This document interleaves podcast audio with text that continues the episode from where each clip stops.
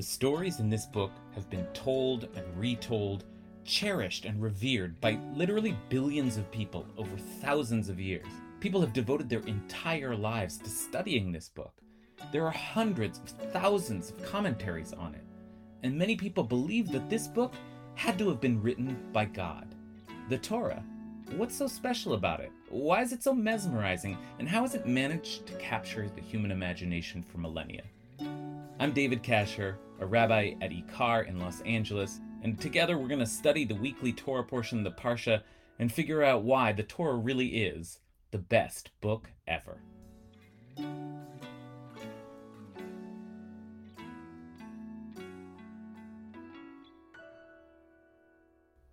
Okay, let me share with you one of the most important words in rabbinic theology. The word is kiviyachol. That quick jumble of syllables is a, a verb with two prefixes attached, and that means as if such a thing could be. Kiviyachol. This magic word allowed the rabbis to do an incredible thing, which was to go into great detail describing God in very concrete human language, and then simultaneously warn you never to take these descriptions literally. This balancing act was important to them because, on the one hand, the rabbis of the Talmudic period were seeking to cultivate a, a new and very intimate personal relationship with God. But on the other hand, they were totally committed to the basic principle of Jewish theology from the Torah itself that God could never be represented in an image or ever understood in any human category at all. So they wanted to find a way to relate to God as if God were a parent or a king or a teacher, a protector, a friend, even a lover, but still maintain that God was ultimately totally abstract, mysterious, and unknowable. And they managed to do all this brilliantly with the help of one little word, kiviyachol,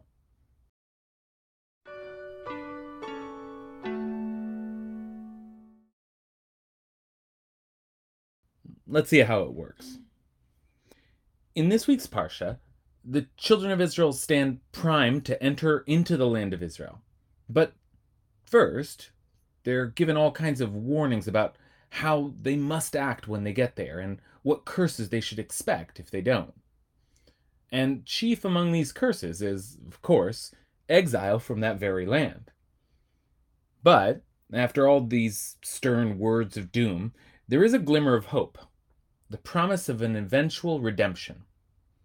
Vasham Hashem Elokecha et shvutcha. The eternal your God will return you from your captivity, and have mercy upon you, and return and gather you from all the nations where the eternal your God has scattered you. So, no matter what happens, no matter how bad it gets, one day we will be redeemed. Okay, this is a notion that has animated Jewish yearnings throughout their long and often difficult history in the diaspora. But there's a strange linguistic issue in the original Hebrew.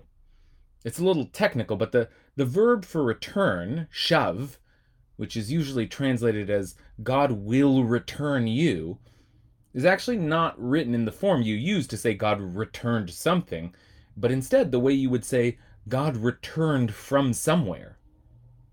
So it seems like the verse should actually read, V'sham Hashem lokecha et shvutcha, the eternal your God will return from captivity. But that doesn't make sense. God will return? Where does God need to return from? And how could God be in captivity? Rashi steps in to deal with these questions, and as usual, he finds his answers in earlier rabbinic sources the Lord your God will return, shav, from captivity. Hayalo lichtov. It should have written, God will return you, heshiv, from captivity. Rabotenu lamdu mikan, our rabbis learned from here that kivayachol, as if such a thing could be, shehashchina shriya im Yisrael betzarat gulatam, that the divine presence stays with Israel in the pain of exile. And when they are redeemed, God writes it as a redemption for God as well, so that God returns with them. Okay, your jaw should be on the floor right now. God is in exile. God Almighty, out of sympathy for us, goes into captivity with us, suffers with us, longs with us to be redeemed. And when we finally make it back, God returns with us. Such a heartbreakingly touching image to think that the omnipotent ruler of the universe decides to descend to this earthly reality and to take on a self imposed exile just to be with the people. This portrait of divine love provides just the comfort we need to get us through our own suffering. But wait, comforting it may be, but as we've already said, it, it doesn't make sense. First of all, God is the one who put us in exile in the first place, so isn't it weird for God to feel bad for us and try to share our burden? But more than that, there's the basic theological problem. We don't really believe that God can be in exile, do we? In fact, we don't really believe that God goes anywhere at all.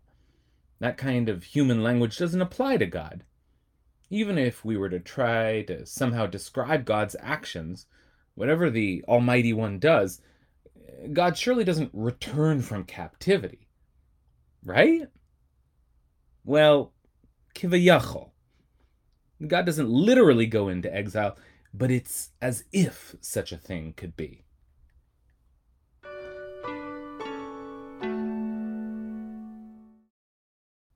Okay, but what does that really mean? So, for help with that, we turn once again to one of the greatest Jewish philosophers and a favorite thinker of mine, Rabbi Yehuda Loewy, the great Maharal of Prague, who wrote a running commentary on Rashi's commentary, a super commentary.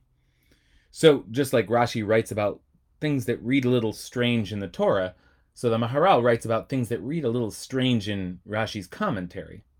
And this question of how to make sense of a far out rabbinic interpretation is just the sort of thing that the Maharal is best at answering. So here's his explanation of how God can be said to go into exile. Ikara Perush, the idea here is that God created the world according to an order. Hashem Yitbarach bara ha'olam al sidro, in which everything is in the place God put it. And exile is a change in the order of the world wherein something is taken from its designated place in the order of things. Agalut hu shinui seder ba'olam. So, exile is the opposite of God's will for the order of the world. And when something returns to its place, so too God's vision returns and settles back into place. So, he's saying, any form of exile is a deviation from the way things ought to be, the way th- that God intended. Something is out of place in the divine schema. And when that thing returns to its intended place, or those people return to their place, it's also a return of God's will to its fullest manifestation. And in that sense, God returns. So, the description of God returning from exile is actually true. It's just not a literal physical return. Uh, this is a classic move for the Maharal to explain how the rabbi's kiviyachol image is actually meant to convey an important philosophical truth about the nature of existence. He wants to show how they weren't just playing around with these intimate depictions of God in order to make us feel good, but as a way of saying something conceptually sophisticated about reality in a language we can easily relate to. Essentially, like philosophy packaged in stories.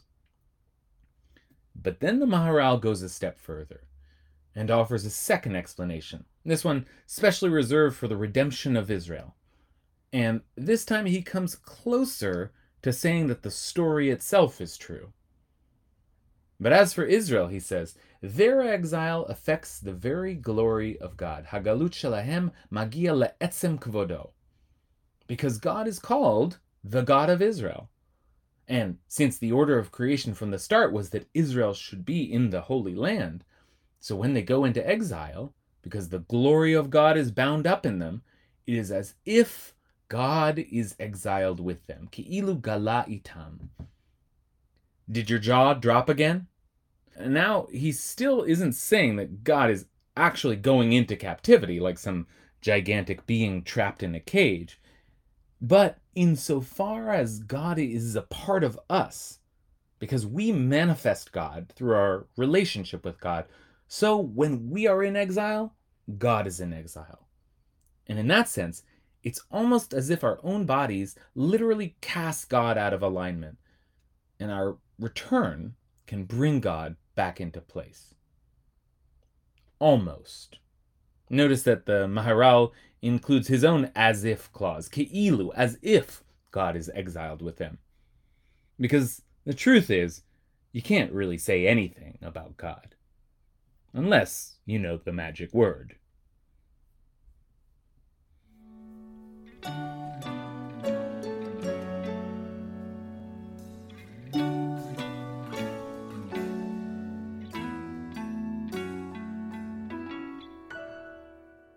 Best Book Ever was produced by Ben Cooley and edited by Vera Blossom, and our theme song is Pitchouli by Hillel Tigay. You can listen to more of his beautiful music on iTunes and Spotify, and while you're there, why not subscribe to Best Book Ever if you haven't already?